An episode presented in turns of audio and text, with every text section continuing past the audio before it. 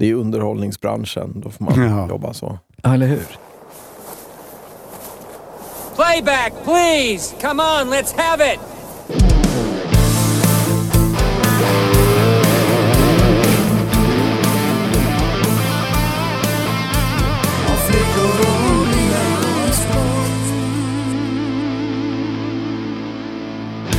Hej och välkomna till ytterligare ett avsnitt av Om flickor, bilar och sport. Vi befinner oss nu på Medborgarplatsen. Eh, Jag och min eh, kollega, Tony? precis. Vi är på ett kontor i Söderhallarna och eh, träffar eh, En gammal musik. punkbasist Precis. vid namn Pio Thyrén. Precis. Som numera har gått från att vara punkbasist till att, och det kommer jag ju alltid vara, men just nu så jobbar jag faktiskt med ett techbolag. Så jag är för tillfället VD på ett techbolag som heter Lookatech som har en, en rolig liten app, en sångapp, världens bästa sångapp faktiskt skulle jag vilja säga, som heter Singalong Official och som finns gratis i App Store och Google Play Store. Men Vi ska inte prata så mycket om den, vi ska prata om en massa Ja, jag- jag gamla pratar- Jag musikstories pratar också tror jättegärna jag. om den, men först måste vi börja någonstans. När jag Ja. var 11 år så fick jag tonårsdrömmar på kassett. Det var ju 80... Ja, Ett. 80. Eller var det? Nej, 80 bör det ha varit, 80 var det. men det när jag kan ju var vara 10 81. år fick jag Ja. tonårsdrömmar på kassett. Det var 80 och när jag var, fylld, när jag var 11 så fick jag Bedårande barn av sin tid. LPn av min mormor. Kul, och nu blir jag påmind om att båda de där plattorna kommer återutges på vinyl av Sound Pollution. Fantastiskt. Jaha. Ja, och det blir väldigt kul för att eh, Tonårsdrömmar kommer få ett här, utvikningsbart eh, omslag och det är, båda plattorna har liner notes av Jan Gradvall, helt nyskrivna. Och på Tonårsdrömmar så kommer texterna vara med också och det kommer dessutom bli ett en alternativ omslagsbild men som är från samma session. Så att den ser... En outtake. Från, Ja, det får man ja. säga. Precis. Och det är väldigt likt. Så kollar man snabbt då tror man att det är liksom omslaget vanliga. Men om man är lite insatt i det så kan man märka att men Freddy har en typ Emil i Lönneberga-mössa och en Hagström-gitarr. Okej, Ja, fantastiskt. ja, det är lite kul faktiskt. Ja. Det där omslaget, eh, jag jobbade, jobbade vid Centralen så jag brukar åka ibland till Södra och promenera. Så då promenerade jag ofta genom Gula gången medan som de höll på att riva. Ah, Och till sist så var det ju bara den där kakelväggen kvar. visst. Så Ja. då tänkte jag fan man borde åka hit och bryta loss den och, och sätta upp i sin mancave. Men det tror jag inte någon gjorde va? Utan det är en för, förmodligen Alltså, jag grus. vet ju folk som har fått enstaka kakelplattor därifrån, men de fick jobba ganska hårt med eh, det här bolaget då, som river Okej. Slussen för att få access till det och kunna komma in där. Ja. Så det finns fortfarande sådana die hard Ja, ja, ja. noise-fans. Faktiskt samma personer som, som ni ska träffa sen för att få varsin sån här eh, ansiktsmask. Ja. Sån här skyddsmask. P.O. kom in här med en fantastisk eh, ansiktsmask med noise-loggan på. Ja, den är väldigt rolig faktiskt. Jag kommer ju inte använda den själv offentligt, men den, är, den är ju rolig alltså. Det är den ju. Jag kommer ihåg tonårsdrömmar. Det var min bästa polare eh, och klasskompis. Vi, vi var, när han fyllde år, han fyllde 15, 80, eh, 65. Så Mm. det, då samlade vi ihop till tonårsdrömmar i hans födelsedagspresent. Och sen satt vi hemma hos honom och lyssnade på plattan hela tiden. Kul. Ja. Och det Coolt, var ju en massa coolt. kids som lyssnade Mm. på det då. Men, Ja. men en grej som jag tycker är lite kul, alltså, det är att jag har en bekant som är väl ungefär, som är väl hyfsat jämnårig med mig. Kanske lite, lite, några år yngre.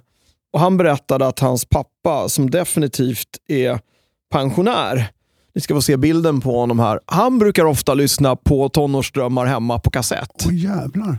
Den såg man inte komma riktigt. Stenhårt. Då var det bara så här, det är barnpop, men så ser inte verkligheten ut nu. Ja, men det måste ju vara ett kvitto på att det var tidlös pop. som Ja. ni sysslade med, eller det, Ja. ni, det ni fick fram? Ja, det, jag är ju inte rätt person att uttala mig, men det känns ju som att det finns empiriska, empirisk evidens för den saken. Mm. Så är det. Så det är kul. Mm. Jag har ju börjat spela med ett av mina barndoms eh, favoritband, KSMB. Mm. Så då är jag liksom nyfiken på den här rockbandstävlingen på Domino. Just det. Var, var ni och KSMB liksom på plats samma kväll och spelade samma kväll? Eller var det bara att ni deltog i olika deltävlingar? Ja, jag tror att, jag vill minnas att det var olika deltävlingar. Och Det nördiga är att jag höll på och städade hemma och gick igenom en massa gamla pressklipp. Och Då hittade jag liksom från den här tävlingen ett sånt där, eh, jag vet inte vad det kallas för, men som man ser i så här tennistävlingar och sånt. Resultat, Ja men, scoreboard. typ, ja, men typ ett scoreboard för vilket band som hade spelat exakt vilka datum och gått Okej. vidare. Men jag tror inte att det var samtidigt som KSMB, men jag ska, Nej. inte, jag ska inte utesluta det. Pop 79 var det här, hette det va? Ja, det var det. Och det roliga är ju att eh, min gode vän Pelle Lidell som sitter här i rummet bredvid, han var ju också med i den finalen som trummis i ett band som heter Café in the Heat. Okej, Som kom Aha. trea tror jag i finalen. small world. Ja, verkligen, verkligen. Som jag försökte värva till Noise när Robban Klasen hoppade av 1980. Pelle alltså, men eh, Ja. Okej. Ja. Men spelar han på, på han spelar på två barn? låtar på Bedårande barn av sin Okej. tid. Men eh, om vi går tillbaka då. Mm. Eh, musikuppväxt. Jag, jag läste du, du, din första platta du tjackade var Billion Dollar Babies med. Alice Cooper för fem spänn på lekplatsen. Jajamän, det var lite smårepig. Men eh, sen var det ju så att jag hade tillgång till en hel del plattor genom min syrras skivsamling och hon är sex år äldre än mig. Och där botaniserade jag och då var det väl, det var ju mycket David Bowie, det var Lou Reed och det var Motte Hoople. Det var väl de tre som jag lyssnade mycket på. Så Alice Cooper var jag egentligen inte lika såld på, fast jag tycker ju den där plattan är fantastisk. Liksom, Och även andra, Muscle of Love och de där, många bra plattor som man har gjort. Eh, men, men skulle jag rangordna så var det ju väldigt mycket Bowie och sånt som på något sätt var kopplat till honom och relaterat till honom. För att han hade proddat någon platta med Lou Reed och han hade ju skrivit en låt till Motte Hoople som de fick en jättestor hit med. Så hör man att han är med och körar. Jag tror han spelar sax kanske eventuellt på den också.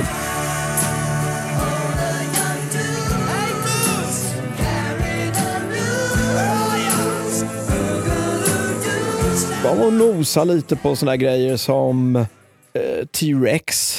Inte att jag var råsåld på det, men jag hade någon kompis vars brorsa lyssnade på T-Rex och det lyssnade man på. Och sen en svensk artist som gjorde något lite besläktat med Bowie, det var ju Uggla på den tiden. Mm. Vad tyckte ni om Uggla liksom? Vi var på ju, den tiden? Var eh, ni konkurrenter? Ja, vi var ju var ni- råfans alltså. Ja. Vi var ju stora fans, men det var ju ett ganska skevt fanskap delvis eftersom, jag berättar i min, den här boken Från Noise till nu, Du lever bara en gång, om när vi var förbi där han bodde i Gamla stan och av någon anledning satte in Kina-puffar i hans, ja, men, namnskylten där till hans dörr och petade in så här hundbajs i låset och sånt där. Så det, det är ju väldigt ja, det är skruvat. Det är Ni tyckte väldigt att han hade, märkligt alltså. Det väldigt tyckte han oklart. hade sålt ut sig där när det blev lite för poppigt? Ja, eller? det tyckte vi ju inte liksom egentligen. Det var ju bara någon knäpp grej liksom. Jag var på Peace and Love för ett antal år sedan och då öppnade han faktiskt med Vår tid 1977 som är en av de bästa låtarna han har skrivit. Sen att texten inte har åldrats, men han körde den ändå. Ja, Så kul. det är kul. Ja, Det är ju grymt. verkligen. Ja, men hur blev det sen då med, eh, med musikuppväxten efter Billion Dollar Babies på lekplatsen? Du kanske nämner det i boken. Vad är första konserten du går på? Eh, det var 1974 i Konserthuset och ja, men shit, alltså det kan ha varit, alltså jag var på ganska mycket konserter på Konserthuset vid den tiden. Det kan ha varit 10cc, det kan ha varit Sparks, det kan ha varit, men det var nog året efter, 1975 så spelade Rod Stewart där med Ron Wood på Just gitarr, Phil Chen på bas. Oj. Eh, men eh, någonstans i den, där, där omkring så såg jag Bowie 1976 på Kungliga Tennishallen. Mm. Men det var, det var definitivt någonting 1974 på Konserthuset. Gick du själv då eller gick du med din äldre syrra? Eller Ja, ni... jag, jag gick med min syrra, ja, gjorde jag. vilken tur. Ja, verkligen. verkligen. får man vara tacksam för. Ja, Tennessee hade jag verkligen velat se. Ja, det var skitbra. De hade precis släppt sitt andra album, The Original Soundtrack. Ja, okej. Med, eh, jag tror att det var deras andra, men det var så här Wall Street Shuffle och Mm. I'm Not In Love.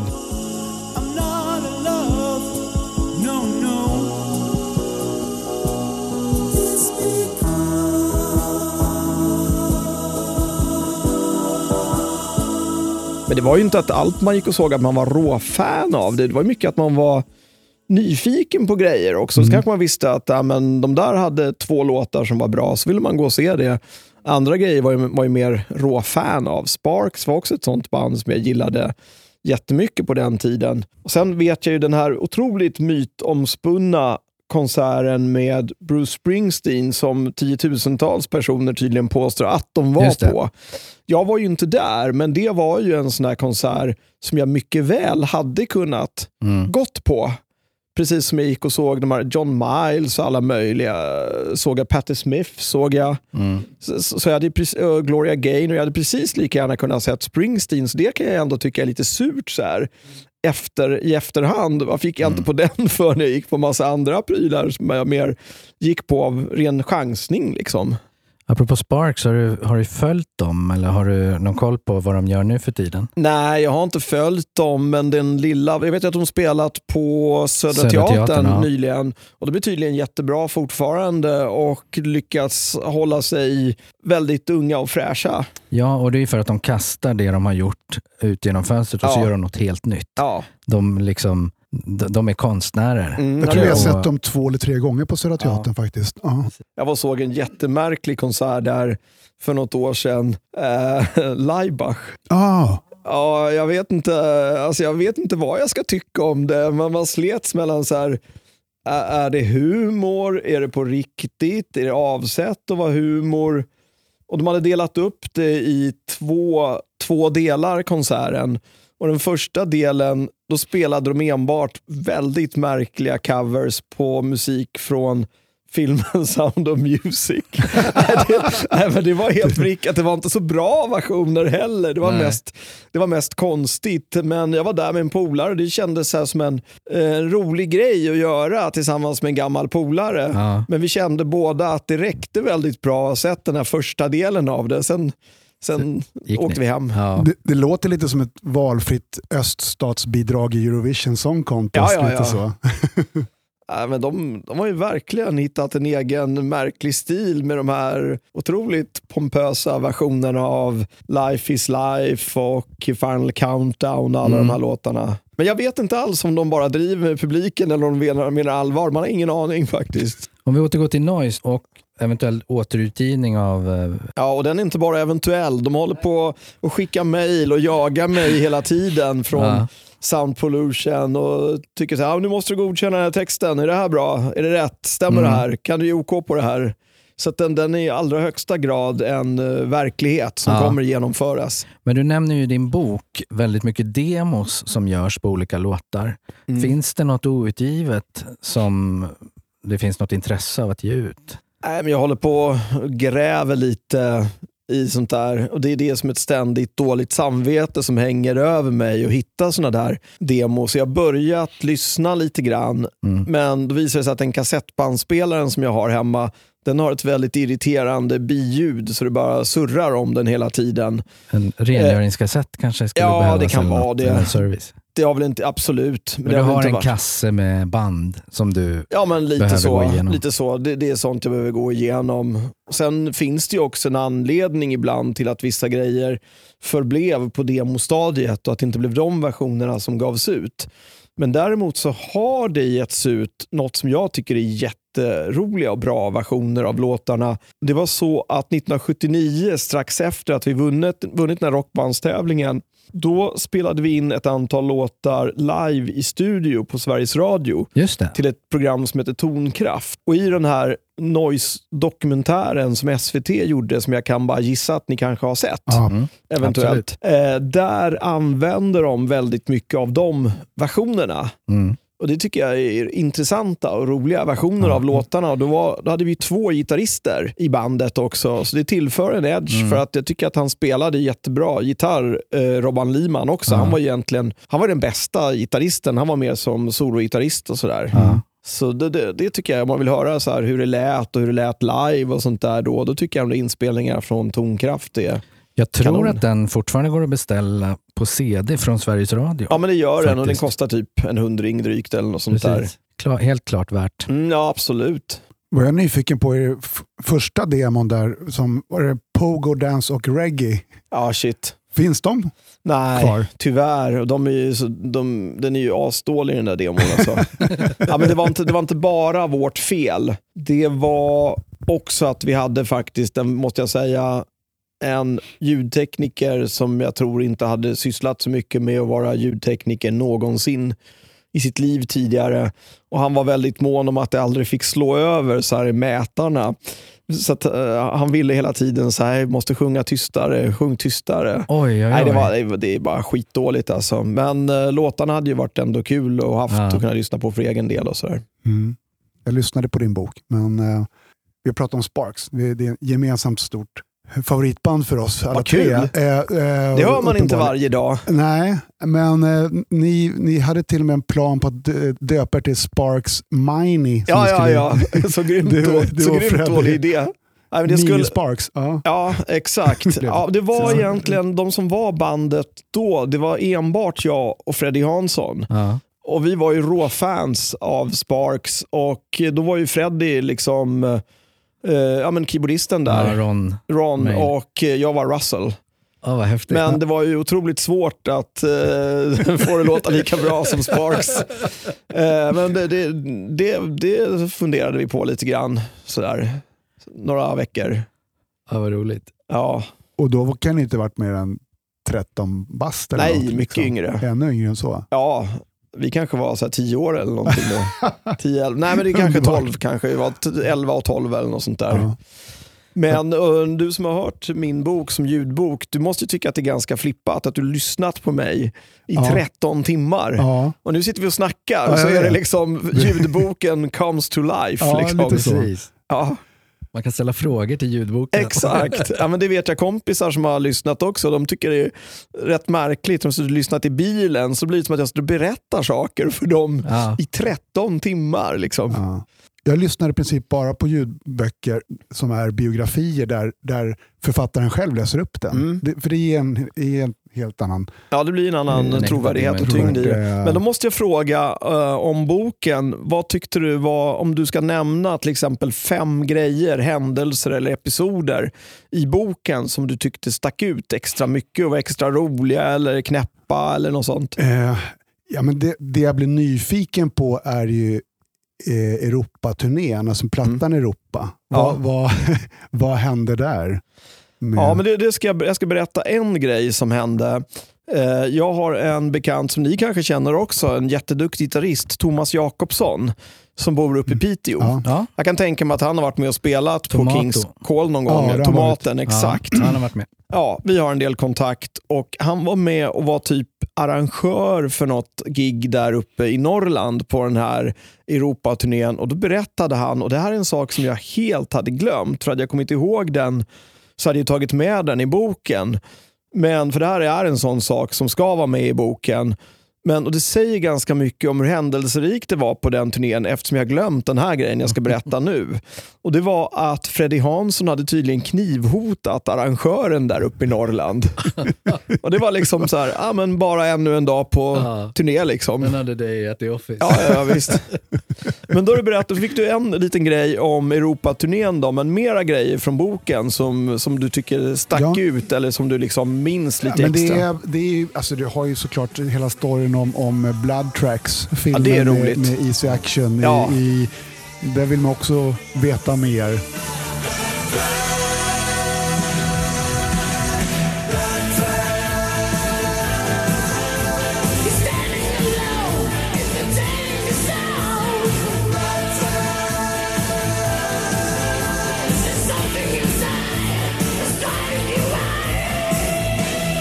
Och geten. Ja, och geten. Geten, Geten är ju verkligen- genialiskt. Ja. Ja, det Vad är det hände- verkligen.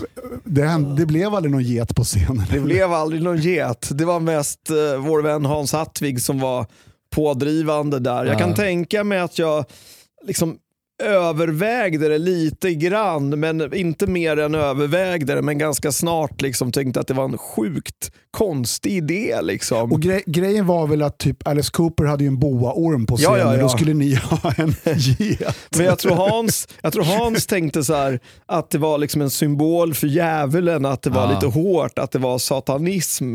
Fast från vårat glamrock-perspektiv, då tyckte vi bara att det var jättekonstigt. Vi tänker på liksom så här, ja, men en get som går omkring med en sån här koklocka runt Ja, halsen. och- precis. Lite lantliv. Ja, lantligt och lite, ja, men kanske lite så Österrike och joddel och kanske för den delen södra Tyskland som Hans kommer ifrån. Nej, så vi hade ju varit inne på någon sån här tiger eller något kattdjur, liksom. Mm. någon sån här panter eller någonting. Det hade vi tyckt varit kanon, liksom. men nej, en get kändes väl lika hett som en kanin Men eller jag, för, någonting. jag har för mig att, att var det inte Venom som hade en, en get på ett av sina skivomslag? Ja, men jag tror det. Jag Ja, tror men det har ju blivit ett, och sen finns det ju olika så dödsmetalband som har liksom slaktat jet, alltså haft, kastat djurdelar på scenen. Kasta, det är ju att, dra det, det är Ja. att dra det ett steg till. Man måste ha sönder geten för att det ska bli, inte ska vara töntigt. Det krävs Typ. mycket för att chocka. Precis. Nej, men i våran värld så var nej, geten var ett stort frågetecken faktiskt. Jag tycker hela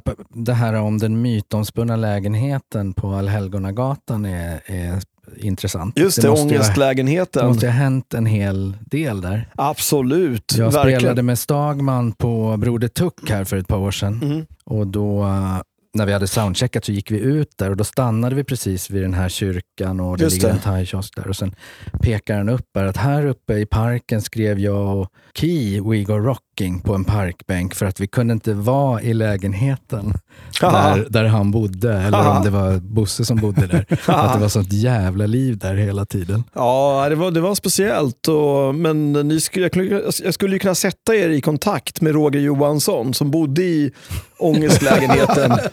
ni kan ju ta med det som en liten bonus i, i podcasten, ett litet snack med Ja. honom. Han bor långt, långt upp i Norrland och driver ett café och är en trevlig och vettig person. Ja.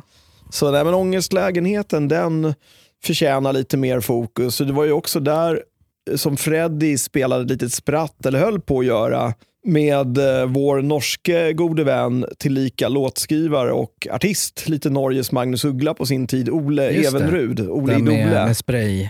Yes, ni vet det. När han frågade om man kunde få låna lite hårspray som var eftertraktat då. Och Freddy utan att tveka sträckte fram en tub med eh, tårgasspray. Men som tur var så var det någon som hann stoppa honom från användaren. En annan sak jag tänkte på i boken som är, är kul, det är det här med i telefonsvararen hemma hos Hasse. Just det. Alltså, hans pappa talade in meddelanden till fansen så kunde fansen ringa och höra uppdateringar och så ibland så svarade Hasse själv.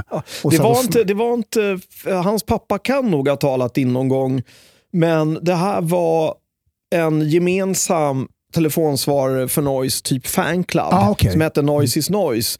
Och Det var olika personer som läste in de där meddelandena. Det kunde vara olika gruppmedlemmar och det kunde vara Ja, det är mycket möjligt att Hasses pappa gjorde det någon gång, men det kunde vara andra föräldrar Okej. också. Så Okej. den, den var ju skitrolig. Det var ju coolt att Hasse bjöd på sig själv och liksom vågade göra det. För att man är olika som person. Han är, var ju en väldigt tillbakadragen och blyg person. Eh, och Jag skulle nog själv aldrig ha lyft och snackat sådär. Men folk var ju skitglada för att han gjorde det. Men det jag kommer att tänka på med den där grejen, det var ju också kopplat till telefonsvararen. Det var ju att min pappa oavsiktligt gjorde någonting som det sen vart, jag tror löpsedlar på, helsidor i kväll, kvällspressen, där det handlade om röstfusk i Svensktoppen. För att de Ja. testade en Noise-låt till Svensktoppen på sommaren 1981. Och eh, då så sa- talade han in ett meddelande och uppmanade fansen att rösta på den. Och det gör ju alla hela dagarna nu. Alla artister Visst. använder ju alla sina kanaler. Men det var jättekontroversiellt då, så han var lite före sin tid där. Ja, så jag, tror vi, jag vet inte om vi blev diskade, men det varit väldigt uppmärksammat. Ja. Röstkupp, liksom röstfusk. Men all publicitet är ju bra publicitet. Ja, ja, det var ju kanon. Ja, ja. ja, jag skulle inte säga att all publicitet är bra publicitet Nej. faktiskt. Jag vet att det finns ju det uttrycket, men eh, till exempel, ja, nazism tycker jag väl inte är bra publicitet. Nej. Pedofili, inte bra publicitet. Det finns väl andra saker också. Mm. Ja. Så Men ni hade självmordsgrejen där, det är gränsfall känns det som. den, den tror jag inte hade varit bra publicitet faktiskt. Nej. Det blev ju en rolig story efteråt, men Mm. hade det kommit ut då, det hade ju bara varit väldigt konstigt alltså. SS-mössa. Ja, den är ju Hade inte sett. bra. Det, det Nej. konstiga var ju att den, den, den, det var ju ingen som reagerade på den då just. Det var väl säkert sånt som jag tror Lemmy och alla möjliga så punkband och sånt kanske hade liknande. Ja, men men Sid Vicious gick ju omkring med en swastika på tishan Ja, hela ja, tiden. ja, och, visst, och visst. Folk tro, tänkte att det är väl ironiskt. ja, Eller men liksom så. precis, precis. Ja. Så det var en annan tid då. ja, det var en annan tid. Det var en annan Det tid. finns ju foton på när Gene Simmons och Paul Stanley står i full liksom, nazi-uniform och skrattar och skämtar och, och heilar. Ja, ja, trots visst. att båda de är av judisk börd. Ja, ja, ja, visst. Oh, ja. Nej, men, alltså, liksom, i Gene Simmons, i varje fall, jag vet inte om det är Paul Stanley, men Gene Simmons, alltså väldigt stora delar av hans familj Ja, dog ju i precis. koncentrationsläger.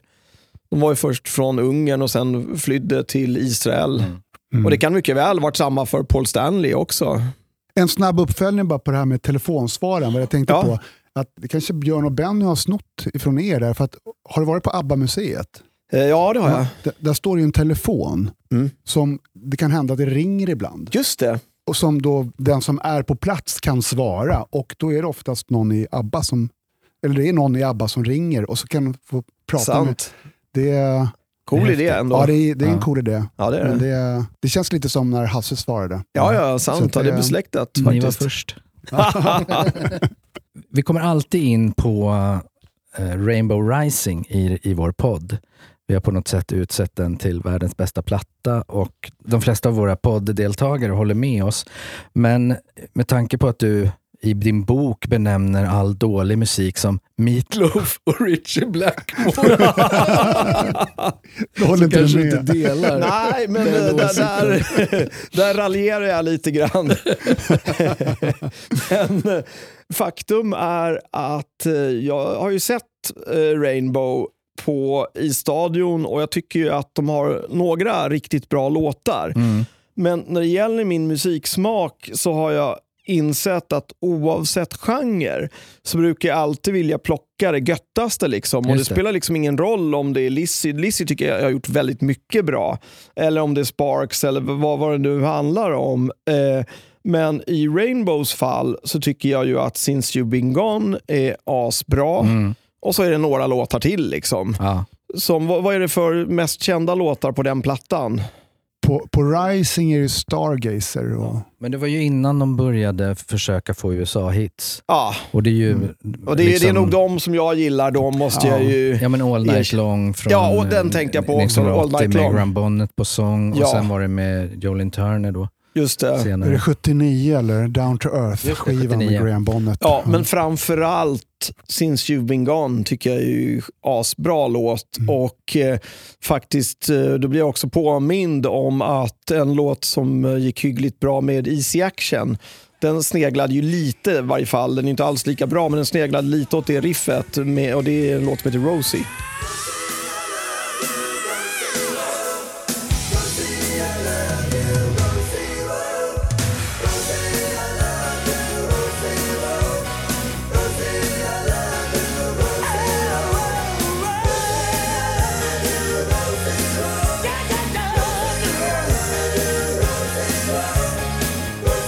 Man kan se Just det. något litet Ja. Mm. släktskap sådär.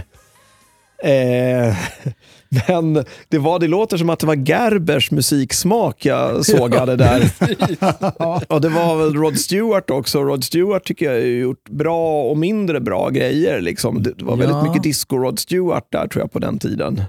Ja, för att går man Sexy. tillbaka till Faces och det där så är ju det right up your alley Ja, med, ja, ja. med hela glam-grejen Ja, ja, också. ja. Liksom. Verkligen. Och jag tycker han är en fantastisk soulsångare också. Mm. Att han, han har ju lyssnat jättemycket på, på gammal eh, soulmusik och han gör den grejen Ja. skitbra. Liksom. Men Easy Action-svängen, hur, Mm. hur, hur startade den? Det startade med, eh, med den här eh, skandalturnén, Noise Europa-turnén. Ja. För att jag och Ki fick väldigt bra kontakt, blev bra kompisar och märkte att vi hade en liknande ambitionsnivå. Och jag är ju en ganska begränsad musiker medan han är en väldigt virtuos musiker. Men jag har ju liksom andra grejer som kan vara bra för ett band. Att liksom ganska mycket så här manager-tänk liksom. Mm. Och PR-kupper och sånt där. Och sånt. Men och då, då märkte jag att vi kompletterade varandra jättebra. Och Sen så funkade det bra när vi skrev låtar tillsammans. och sådär. Varför är inte han med på skivomslaget?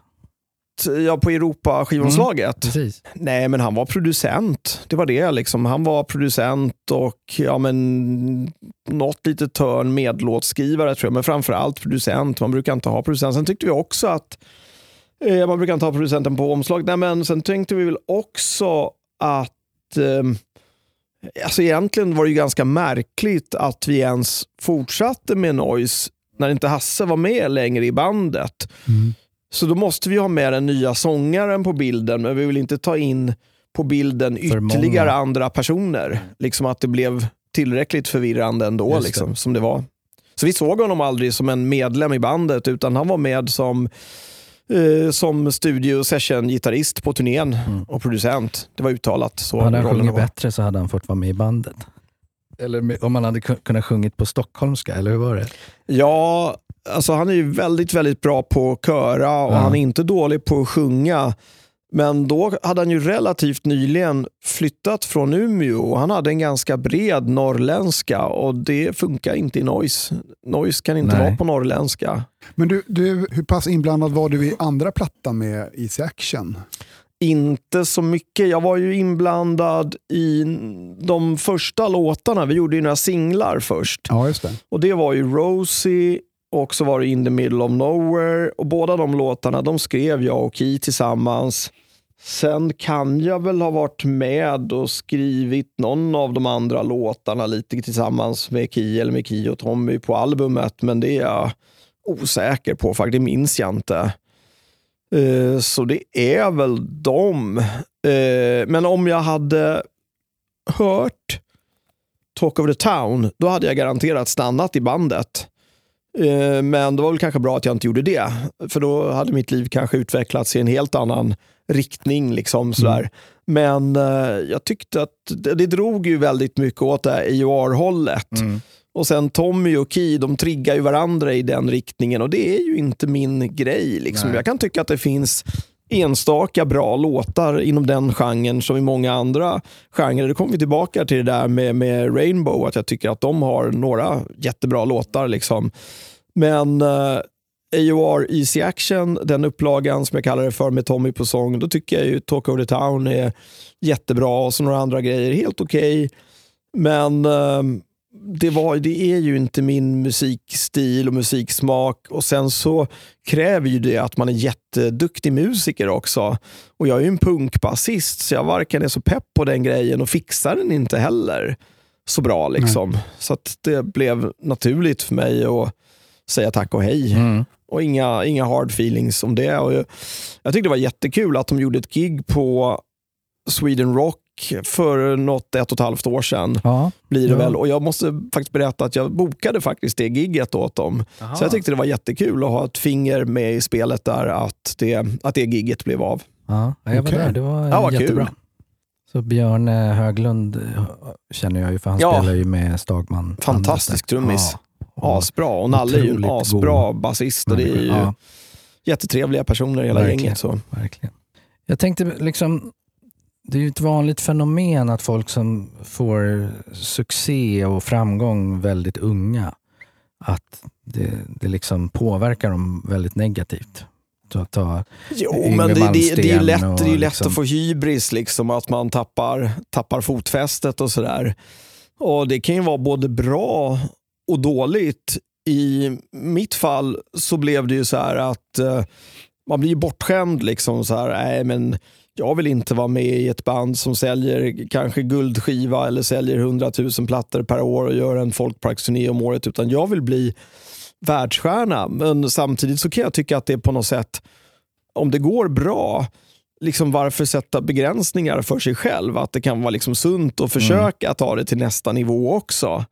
Så på så sätt så, så fick jag ju hybris då, men jag tycker inte vi var så långt ifrån. Vi hade kunnat lyckats med Easy Action. Nej, men du har ju ändå ett logiskt resonemang. Ja, det är tycker jag. Att liksom, Vi är roligare då, liksom, kan inte bara Ja. lägga ner så här, men nu är jag nu är jag 19, nu ska vi göra det här resten av livet. Som något dansband som släpper en platta varje år liksom, och sen turnerar. och så här. Och Sen så om man inte liksom försöker ta något vidare uppåt och framåt, då kommer det ju bara chansera. Mm. Nej, men på så sätt så ja, fick man ett litet uppblåst självförtroende. Liksom. Mm. Jag tycker det fortfarande är roligt att vara med i grejer som man eh, vill ska bli jättestort internationellt. Det är samma tänk som jag har när jag sitter där på kontoret om dagarna och nu jobbar vi med det här techbolaget och vi har, vi, gör- vi en världsunik produkt, Singalong Official som den heter och vi har världsunika samarbetsavtal med två av världens tre största skivbolag. Så jag tycker fortfarande det är roligt att sikta högt och se hur långt det kan bära. Liksom. Men du kan vara lika nöjd att sitta bakom spakarna? Liksom, Ja, ja, ja absolut. Nej, men jag, jag, kulisserna. jag vill inte riktigt vara den som står i, i fronten utan i band och sådär. Du har ju haft min roll som, som basist och inte varit frontman och eh, jag trivs jättebra med ja, typ manager, typ Mm. liknande roll eller vara, så här, skriva låtar och styra upp saker bakom. Mm. Det, ja, det är det som jag känner mig mest trygg med. Och jag vet, när jag höll på med sport så var jag målvakt. Jag kan se lite, lite beröringspunkter där. Liksom. Ta lite ansvar för försvaret och sådär.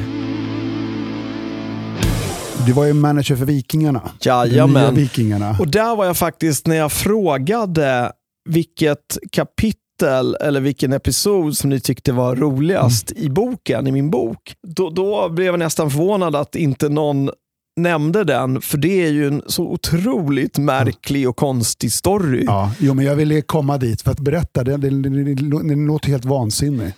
Det, jag skulle väl säga att det är den största skandalen någonsin i dansbands-Sverige, tror jag.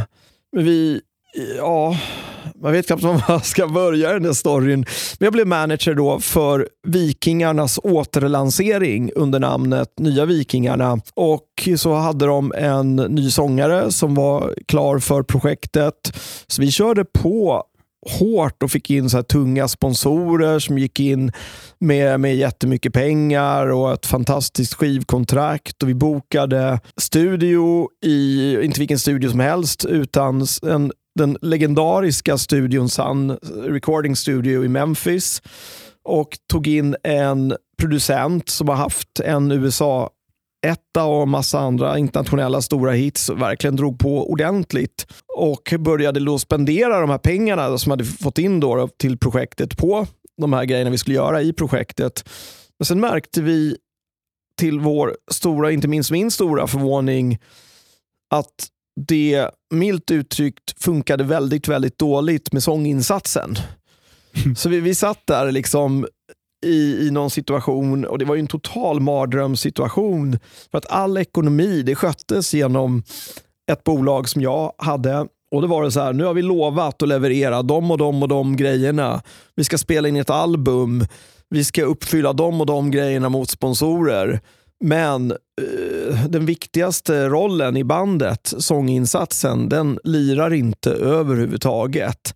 Så det var faktiskt, en, man kan ju skratta åt det efteråt, men då när det pågick, då var det ju drygt ett halvår där man befann sig i en riktig mardrömssituation och fick liksom steg för steg försöka lösa det här. Och Samtidigt så var det inbördeskrig i bandet.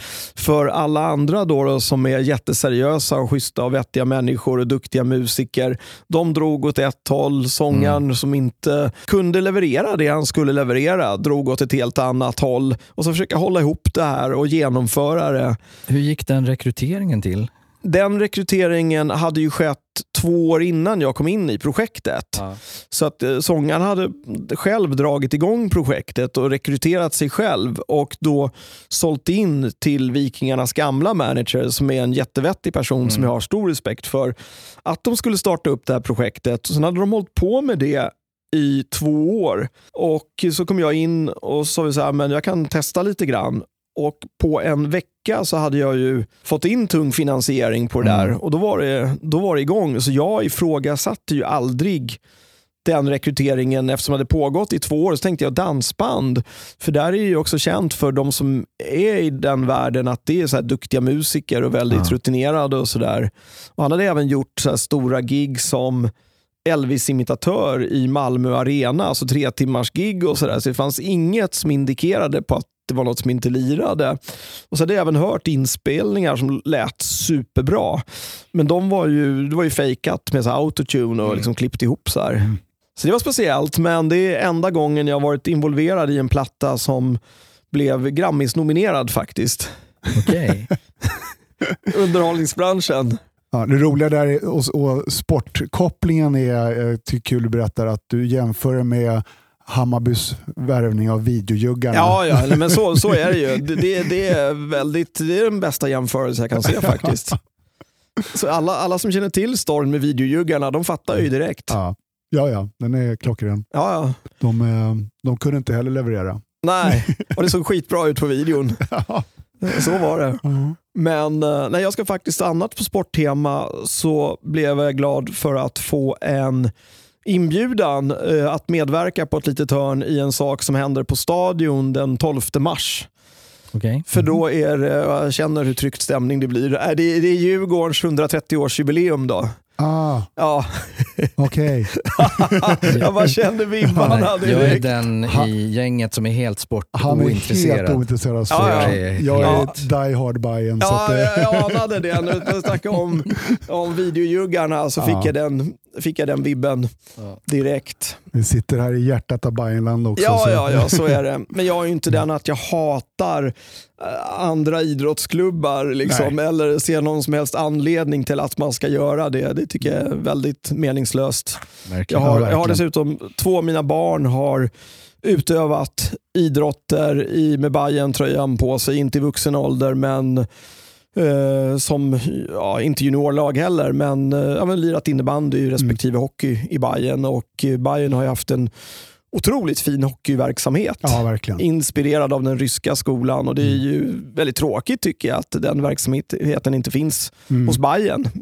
Precis, det var, det var sportinslaget Ja. i veckans Ja. poddavsnitt.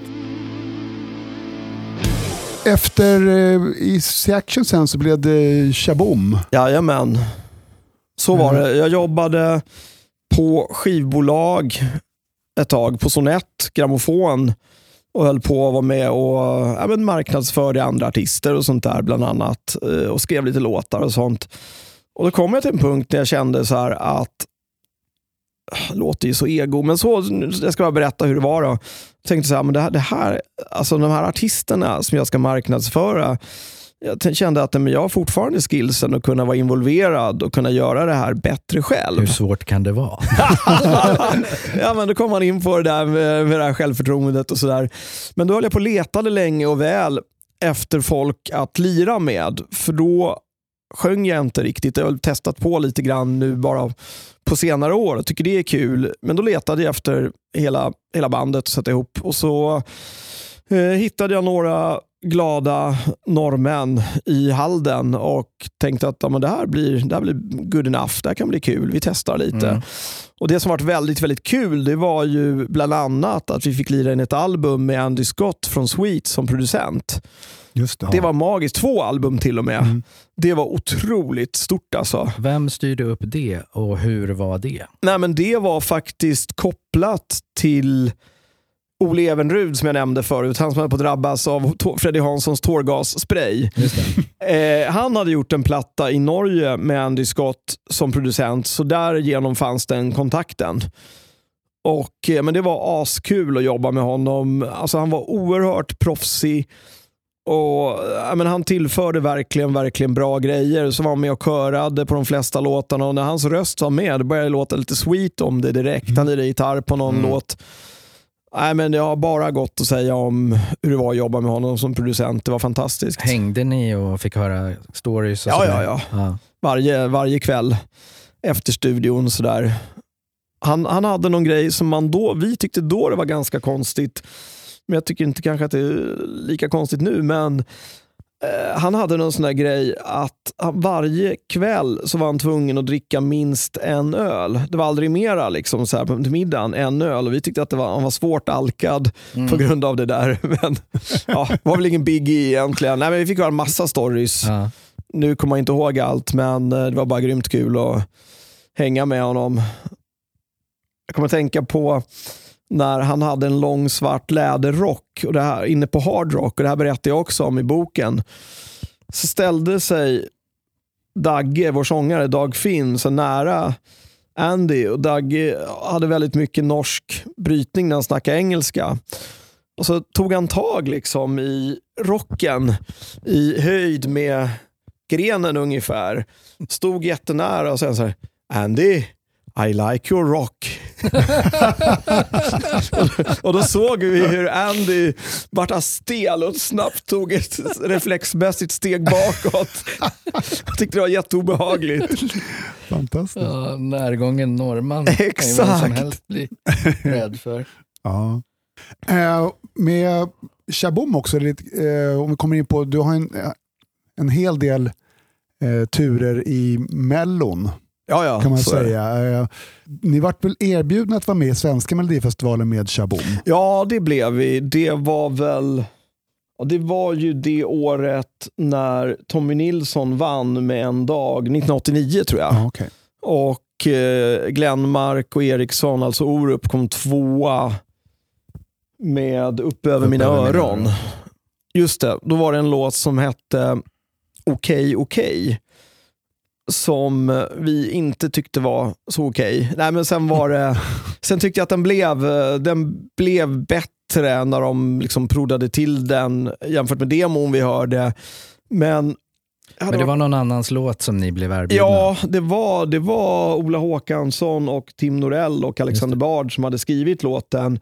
Vi var erbjudna den och Ola Håkansson var den som hade anställt mig till Sonett. Och Han var jätteschysst, och, som han fortfarande är, och uppmuntrande när, när jag drog igång Shaboom och valde att sluta på Sonett och jag erbjöd Sonett att få jobba med Shaboom, men de tackade nej till det.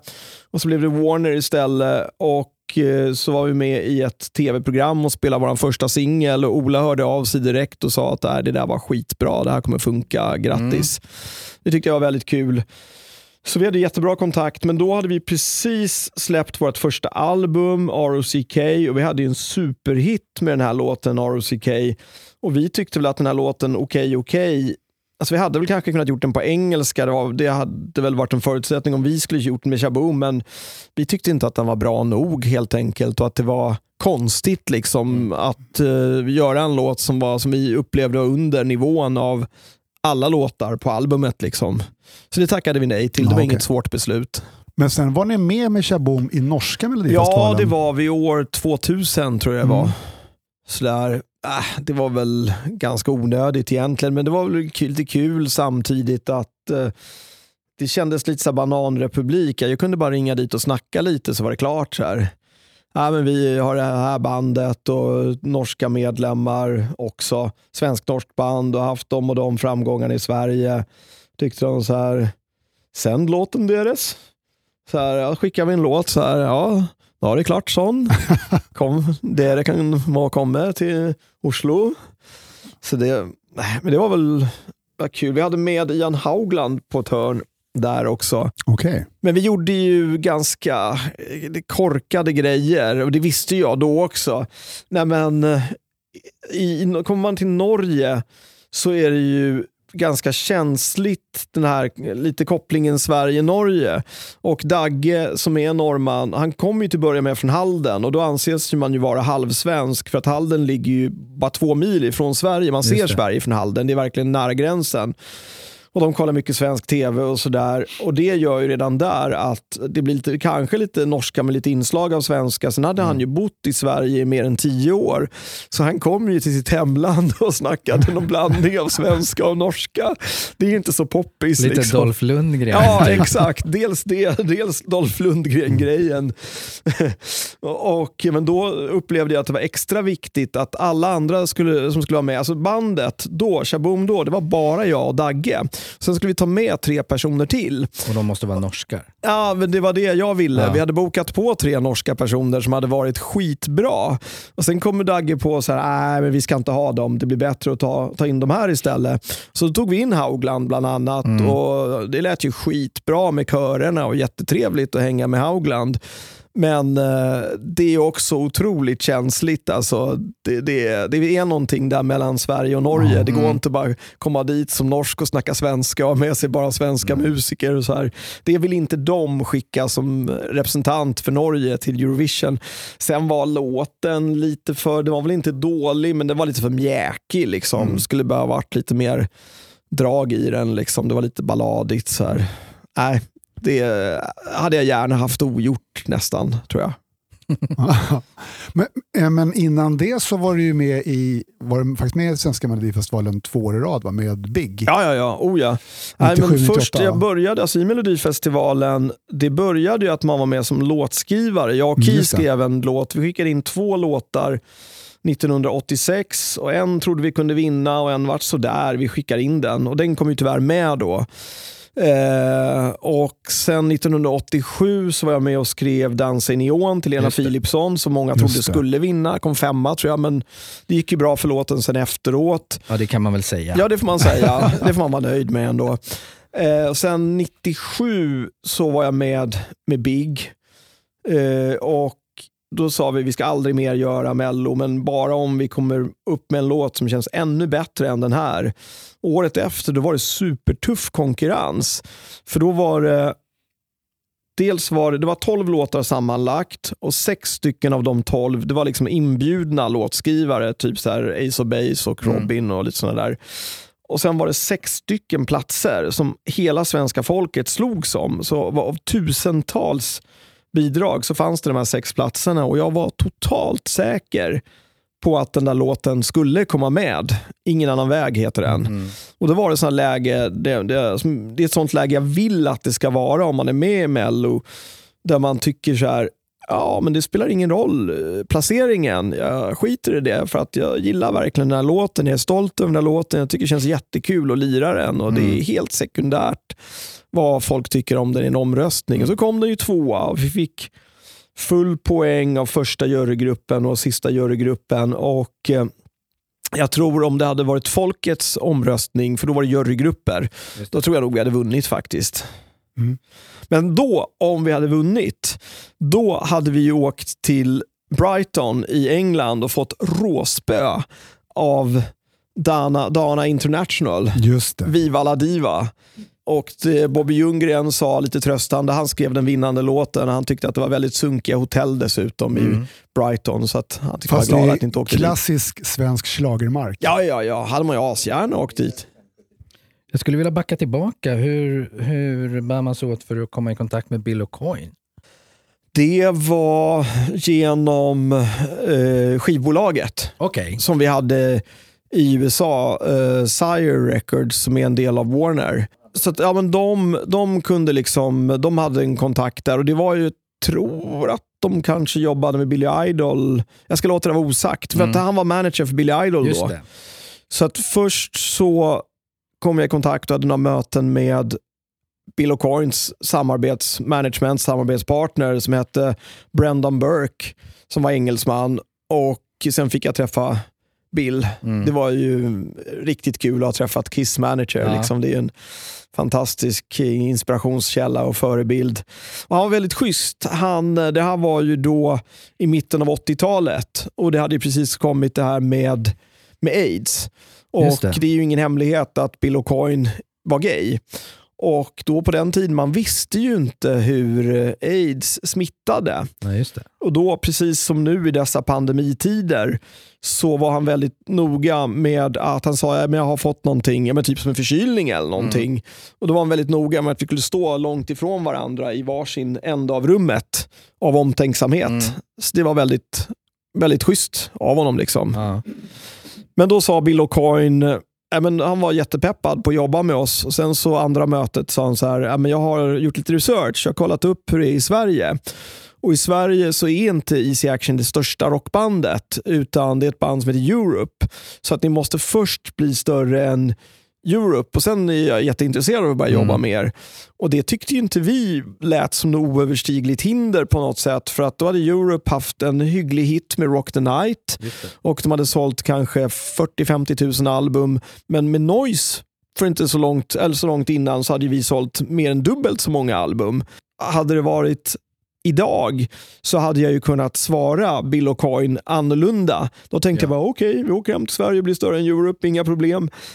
Men nu hade jag ju sagt att musik, eh, alltså den musik som är populär i USA, den är väldigt, väldigt annorlunda mot den som är populär i Sverige. Precis. Och det är mycket mer gitarrbaserad musik som funkar i USA. Så att Sverige kommer aldrig vara Easy Actions starkaste marknad, utan vi kommer, vi kommer vilja ha USA som våran bas och ha det som våran hemmamarknad. Så hade jag ju sagt idag, men då var man eh, ung och inte lika skillad på de grejerna. En grej jag undrar över generellt med, med boken, Mm. det är väldigt mycket detaljerade beskrivningar. Varenda måltid har du liksom, räknar du upp i detalj. Skriver du dagbok Nej. eller har du fotografiskt minne? Nej, eller? jag har inte fotografiskt minne, men jag har en tendens att minnas helt meningslösa detaljer om saker som jag är intresserad av. Det är ett väldigt selektivt minne.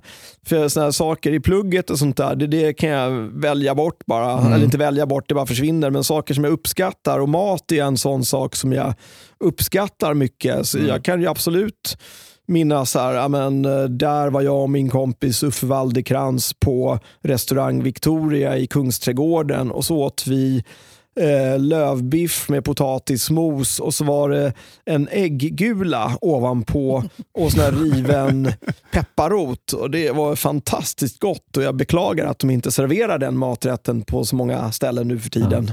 Tips, ge ut en kokbok med alla rätter du Ja, nämner ja. i, i Sant. boken. Sant, ja, det är en bra idé. Nej, det, det är sådana här helt meningslösa grejer jag minns. Men samtidigt så har jag uppenbarligen, så minns jag inte det här om när Freddie knivhotade arrangören. Så att allt, en del missar man ändå.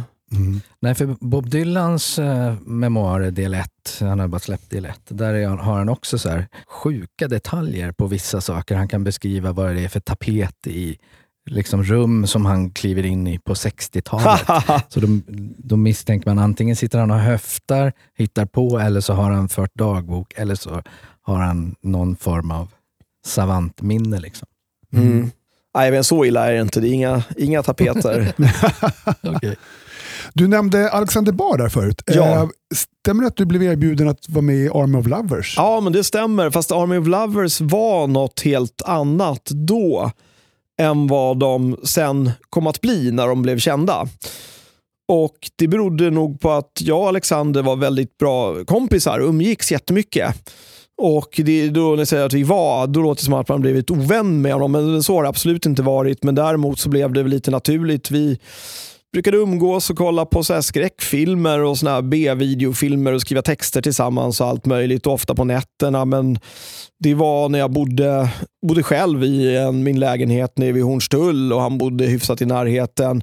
Men sen när jag gifte mig och fick familj då var det ju naturligt att man fick annat fokus. Liksom, att man inte hängde med Bard om nätterna. Det hade varit konstigt. Men eh, Eh, vi var jättebra kompisar och eh, då höll han på att starta det som kom att bli Army of Lovers. Men det var de som var med där i någon tidig upplaga. Det var han och så var det två stycken DJs.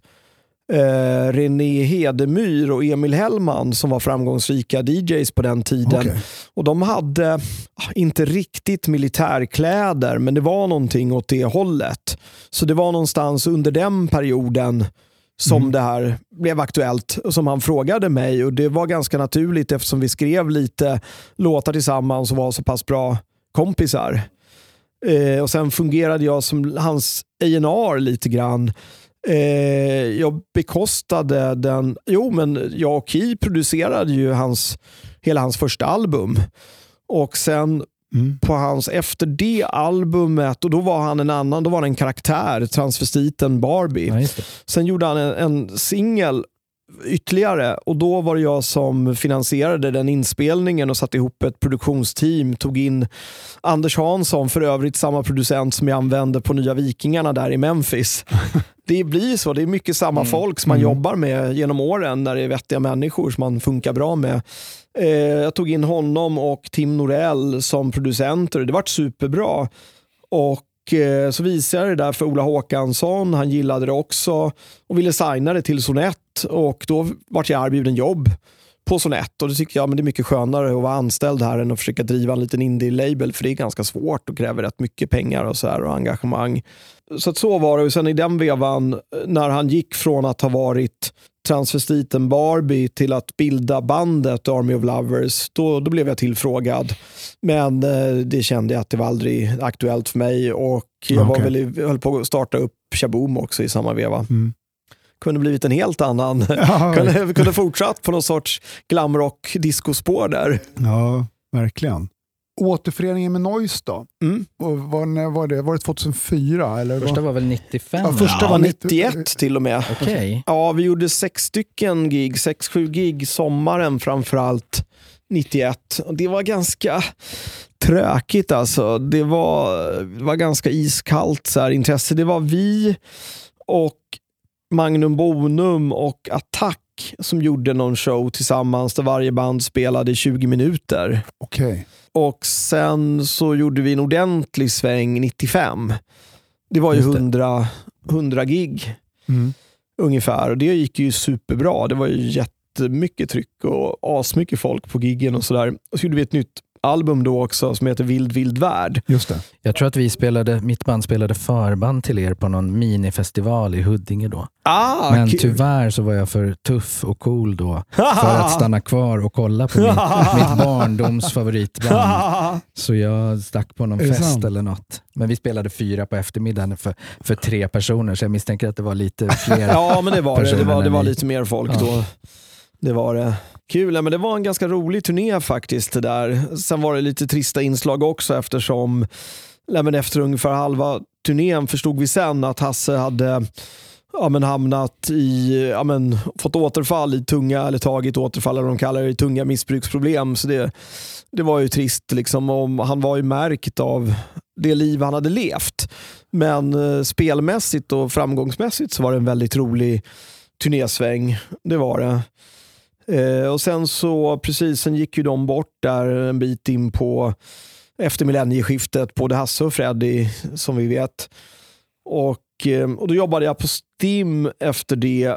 Och när jag jobbade på Stim, då såg jag hela tiden så här olika repertoarer. Jag började få ett annat så här mindset. Förut som man tänkt så här, artister, band, de har låtarna. Men när jag jobbade på Stim då såg man hela tiden, här är den repertoaren som framförs och det här är den repertoaren som framförs på det sättet. Och det kan vara många olika sätt. Så började jag tänka på ett liknande sätt liksom så här, kring noise-låtarna.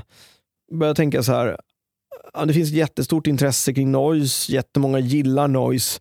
Skulle det vara möjligt att på något sätt framföra repertoaren även utan Hasse och Freddy? Och utan Freddy hade vi gjort hela turnén Ja. 95. Mm. Och så tänkte jag så här, ja, men jag ska prova, för då fanns det någon sajt som hette så här Noise Forever någonting som var en fansite. Just Eh, noiseforever.com. Då tänkte jag, men tänk om man skulle kunna göra som ett event där man liksom eh, tar den sajten, den fansajten och så applicerar man det på en klubb. Och det var på Tantogården då, här på Söder. Så, eh, så kan man liksom annonsera så här. Pio Thyrén och ett gäng grymma musiker kommer framföra noise, de populäraste eller de bästa noise-låtarna, något sånt där, hur vi uttryckte det. Så var det jättestort intresse och sålde, sålde på jättebra och sen blev det på kort tid från att jag hade tänkt så här, men det här är en enstaka så här, fans-event-grejer som man gör till att det bokstavligt talat kommer att bli noise i en ny Var tappning. det då Johan Boding kom med? Han var med på, nu ska vi se, han var med faktiskt redan 1991. Okej. För då var det ett gig, dels gjorde vi ju de här fem sex giggen med Magnum Bonum Attack på Mm. sommaren. Och sen efter det, kan ha varit i september eller något sånt, då skulle vi lira i Lidköping, Folkets park i Lidköping, fast inomhus då. då. Mm. Och eh, då så hoppade Freddy av med kort varsel. Det vart något tjafs om något Mm. keyboardstativ eller något sånt där. Så då, då klev Boding in och spelade keyboards och han är ju oerhört musikaliskt begåvad på Han alla är ju sätt. en god vän och har medverkat på Kings Call flera gånger. Kul! Nej, han är ju Ja. fantastisk. Han var ju med oss på turné med Shaboom också och då Okej. hade vi ju fruktansvärt kul. Det var Ja. ju på gränsen till mobbing men jag tror ändå han tog det på rätt sätt. Liksom. Men vi såg ju ett gig på Tantogården Mm. när Boding, då körde Candy Rocks Ja, ja, förband ja, för just att det. sångaren jobbade väl på Ja, Max där. Just det, just det. Så jag är väl en av de få som har sett två gig med Candy Rocks. Dels var de förband till Nazareth, Södertälje Folkets Park 85. Ja. Och sen såg jag dem förband till er då på, på Tantogården. Men det var, det var inte samma Tantogården som när ni Nej, det var det inte. utan Då var det det inomhus. var ett vanligt det gig. första. Just det. Men Boding var med då och då och hoppat in och vickat både som gitarrist några gånger men framförallt som keyboardist. Det är så smidigt att man kan ta samma person liksom som, ja, alltså som en schweizisk armékniv. Och sen Liksom. dessutom körar som en gud. Ja, han körar ju magiskt bra alltså. Sjukt bra. Vi spelade in några demos eh, hos honom. Han hade en enkel liten demostudio i en källare i Södertälje. Mm. Och där spelade vi in en låt som eh, heter Miljoner, som vart, ja, den finns väl på Spotify nu.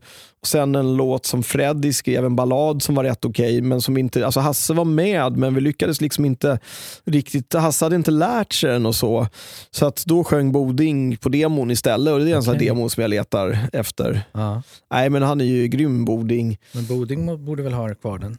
Nej, jag har frågat honom faktiskt. Han har däremot en annan rolig sak. Han har min gamla BC Rich Mockingbird-bas som jag hade med Easy Action. Ja. Eh, för att vi gjorde en sån här deal när min äldsta son skulle födas i slutet av augusti 1990. Då eh, så var det så lite risky för att jag kanske skulle bli tvungen att skippa det sista gigget på den turnén med Shaboom. Så då behövde jag en vikarie som var inrepad. Så då så sa jag till Johan att om du är redo och repar in repertoaren som basist, då så ska du få den här basen som tack av mig, vare sig det blir något gig eller inte. Hade det blivit gig så skulle jag fått betalt också, men nu, nu fick han bas. Han hade ingen bas heller, så han behövde ju också en bas för att kunna både för att repa in det Ja. och för att kunna lira sen Vad också. generöst. Ja, det var, det var en värld. Boding har gjort så mycket roliga, bra grejer genom åren. Hur många basar hade du på Noise-tiden back in Nej, the jag har days? aldrig, aldrig varit så många. Jag har aldrig varit någon nördig på Men minns du din första riktiga Fender-bas? Ja, alltså, min första, det var väl en riktig Fender, men den var rätt saggig. Alltså. Mm. Det var en typ gräddfärgad eh, Fender Mustang. Mm. Men den lät inte bra. Det var så short scale hals. Nej, det var en skitbas. Alltså, jag försökte byta mickar på den för att få den att låta bättre, men det hjälpte inte heller. Sen har det, det har ju alltid att göra med hur man lirar och sådär också, Mm. förstärkare och allting. Men det var, det var ingen bra bas. helt enkelt. Sen kanske den hade låtit magiskt bra om Nalle Paulsson hade lirat på den. Men... Jag fick reda på igår att när Thin Lizzy spelade in Jailbreak-plattan Mm. med The Boys Are Back In Town och det, då spelade de på förstärkaren som fanns i studion. Som Mm. var en Carlsbro-kombo. Carlsbro är ett lågprismärke ja. Ja, ja, som visst. såldes i Hobbex-katalogen. Jäklar. Och ändå låter det magiskt. Liksom. Ja, men du, jag har en eh, liknande... Spelade Robbo på en Hondo också eller? Nej, han spelade på Mary Fords gamla 53 Les Paul faktiskt. Ja, men jag har två liknande stories. Dels eh, var det med Big så anlitade vi Per Lindvall som eh, studiotrummis. Just det. Och det var ju magiskt bra. Men då var vi ute i en studio i Tyresö och så sa han så här, han är ju jättesnäll och trevlig och rolig. Jag har så otroligt mycket gott att säga om Per Lindvall. Men då så frågade han lite så här försynt, Alltså grabbar, eh, är det okej om jag filmar det här trumsetet? Jag tänkte visa en kompis som är trummis också. För det här är nog det, här är nog det sämsta trumset jag spelat på någonsin. och så spelade han och det var magiskt bra. Det lät så fantastiskt bra. Så det är en sån historia. Och sen en till då. Det var att min gode vän Key Marcello, han hade något samarbete med något italienskt gitarrförstärkarmärke för ett antal år sedan, det var väl ganska länge sedan. Och så var han runt på såna här mässor och demonstrerade det här. Och jag vet inte vad han hade för gitarr, men när han lirade, det lät ju magiskt bra. Och det var ju också någon sån här liten, som många skulle kalla en liten skitförstärkare. Ja. Och så berättade han så här, ja, så kommer de fram och frågar vad jag har för gitarrer och förstärkare, ska de köpa likadant. Men de förstår ju inte, det sitter ju i händerna också. Det är verkligen Ja, så det är. Ja, det är ju så. Det finns en, jag kollade lite på Youtube och hittade en, där du blev intervjuad av Virtanen. Ja, men det stämmer. Jag har den ligger på han- VHS hemma. Ja, och han är, känns så jävla okänslig. Och försöker få dig att, att säga liksom sens, sensationella saker om dina bandmedlemmars bortgång och sådär. Och är helt Ah, shit. vrålkall, vidrig. Och du är helt cool. Bara liksom genom hela intervjun. Så det är en jättemärklig attityd. Jag minns, jag vet ju att jag gjorde den där intervjun, men jag minns den egentligen inte. Utan jag vet bara att jag gjorde den för att jag sett att Mm. eh, det, det ligger hemma i en sån här hög med VHS-kassetter. Så Ja. är det så här Studio Virtanen och så kanske en årtal. Men eh, alltså jag tror att jag är lite fel person att försöka sätta dit på sådana grejer. För att jag har varit med så länge och det är otroligt svårt att få mig ur balans bevisligen. Som du såg. Och jag tycker väl nästan att det kan till och med vara lite, sådana grejer är ju inte roligt men annars rent generellt sett så om jag märker att någon försöker så kan jag tycka att det är lite roligt. För att det, kan man driva. det går nästan inte. Ja, Nej. men precis. En, en, en tanke, vi pratar nu om, om, om Hasse och Freddy. Har, Ja. Du måste tänka tanke var, varför gick det som det gick för dem och inte för dig och Robban? Eller? Ja, fast ändå inte riktigt så har jag inte tänkt på det på det sättet. För att det där med, med att de hamnade i missbruk och sådär, det var ju någonting som pågick under en ganska lång tid. Det var en lång process och som jag liksom fick kännedom om i små portioner under lång tid. Okej. Och jag har ju liksom aldrig varit lockad av de grejerna. Jag har ju sett det tvärtom som ett hinder för det jag vill göra. Liksom. Mm. Och så tänker man så här, men om man liksom tar drogen X en gång och så tycker man det är bra och roligt. Vad blir då fortsättningen? Ska man börja göra det jätteofta, varje dag, varje helg, regelbundet? Men då blir man ju en knarkare. liksom. Ja. Och Jag tycker inte att jag har aldrig känt mig lockad av det. Jag bara tycker det var väldigt ofräscht. Om man ser så här folk ja, på plattan som man sett genom åren som är så här påverkade. Det är ju inget man längtar efter. Liksom. Det är ju samma som vara parkbänksalkis eller något. Det är ju harmlösare men det är ju inte heller något liv som man längtar efter och strävar efter. Så tänker man så här, vad tycker man är kul att göra? Nej, men jag tycker att det, jag tycker det har varit kul att hålla på med musik och vara i studio och lira tillsammans med sköna människor och bygga något Mm. tillsammans. Så att, eh, nej, jag har bara sett knark som ett, eh, som ett hinder för det jag vill göra. Mm. Så att jag, nej, jag har nog aldrig funderat över, kunde det gått så för mig? Det har jag aldrig djupfunderat över. Utan skulle jag fundera över det så skulle det bli att eh, nej, det, det, nej, det har aldrig känts som det varit närheten på något sätt. Nej. En del tycker att jag är arbetsnarkoman. Ja, men det kan, väl, kan ju vara det att du hade liksom det drivet, det kreativa, Ja, det kreativa drivet och liksom som, som hela Det- tiden det kan ju pågick, som du höll i, Ja. fast i. och det, det kan ju varit så att de eh, kände sig vilse och liksom när de inte var i bandet. Och Även fast de kanske hade bättre förutsättningar musikaliskt och så på olika sätt så är det inte alltid det det handlar om. Utan jag har kunnat just ha det här drivet som har kunnat vara applicerbart i Mm. olika sammanhang. Sen tror jag att blir du avgudad av tusentals människor i, under den åldern där du präglar din personlighet, Mm. Som är liksom de tidiga tonåren, då går du, de flesta går sönder. Ja, det är väldigt, det väldigt ohälsosamt. Alltså så, det, så, psyket det kan får ju otroligt en- med spö då. Det är helt skev visst. situation att vara i. Liksom. Ville du säga något mer om, eh, vad hette?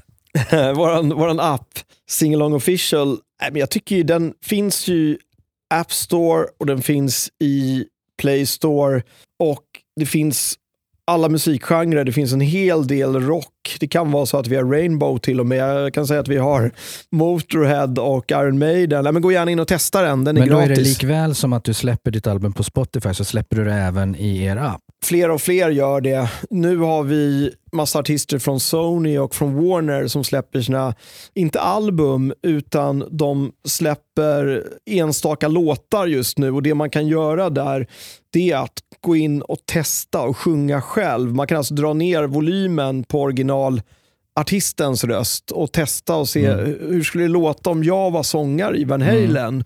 Och nu vill jag få den här sköna känslan i att vara sångare i Green Day. Ja. Så det, det är det jag håller på med nu om dagarna. Man kan nästan säga att det är inte så långt ifrån dina barndomsdrömmar som är- var en kombination av astronaut och eh, legoproffs. Det, det blir någonting nästan liknande i app-världen. Ja, det, men hur konstigt är inte det liksom att eh, gå från punkbasist till att vara ja, men faktiskt CEO för ett techbolag. Det är, jag är inte världens mest tekniska människa, vare sig som musiker eller som något annat. Nej, men de som är liksom ingenjörer i techbolag behöver ju någon som är kreativ, någon som är entreprenör och någon som kan komma med de riktiga grejerna och peta in i deras kod. Ja, men precis, För annars är det inte ja. värt något. Ja, men precis så är det och det, det handlar ju om att vara ett lag där man alla får bidra maximalt med, med vad de kan i sina olika positioner. Och nu har vi ju en fantastisk stjärnkodare som heter Dennis Dogan som är våran motsvarighet till Key Marcello, Okej. fast inom sitt gebit. Okej. Så att det, man bygger lag på samma sätt som man... Men han glömmer inte ta med sig plektrum upp på scen. Nej, han är nog lite mer uppstyrd faktiskt. Ett par snabba frågor då. Eller Mm. by, bygger du lego fortfarande förresten? Nej, nej, nej. Det, det Eh. närmaste är ju om någon av mina barn för länge sedan när de var små fick någon legobyggsats och ville ha hjälp. Och Då hjälpte jag ju till och det var ju kul. Det är jätteroligt. Ja, ja. Ja. Hur pass bra sålde den här tyskpressade singeln Everything Alright och One Night in the Subway? Nej, jag tror den floppade. Jag har aldrig hört någon siffra, men den har nog inte gått något bra. Och jag kan berätta att på de här återutgivningarna av Tonårsdrömmar och Bedårande barn av sin tid, då kommer de låtarna vara med som bonusspår faktiskt. Ah, okej. Så att eh, One Night in the Subway, den är bonusspår på En kväll i tunneln, på Tonårsdrömmar och den andra är bonusspår på Bedårande barn av sin tid. ah, kul. På engelska. Ja, på engelska.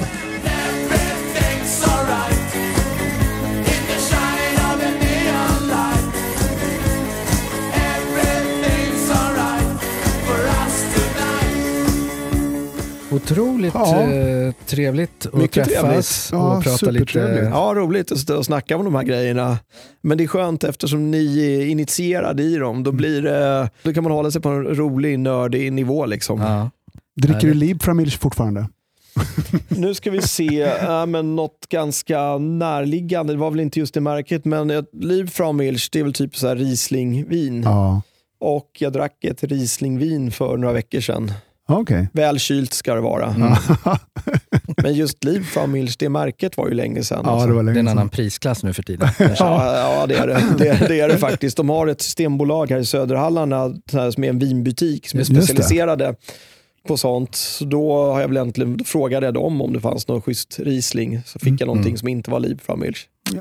Ja, bra. Okej. Ja, Hörru, tack så jättemycket PO för att Ja, vi fick tack komma. snälla. Tack. Eh, glöm inte att följa oss på Instagram, at flickorbilarsport, eller gå in och ge oss en massa stjärnor på App Store och recensera oss om ni tycker vi är bra. Annars kan ni låta bli. Over and out. Vi signar ut från Vi gör Medborgarplatsen. det. Vi checkar ut från Medis. Adjöken. Stort tack för idag. ja, tack. Så var det fredag igen och veckan hade tagit sig.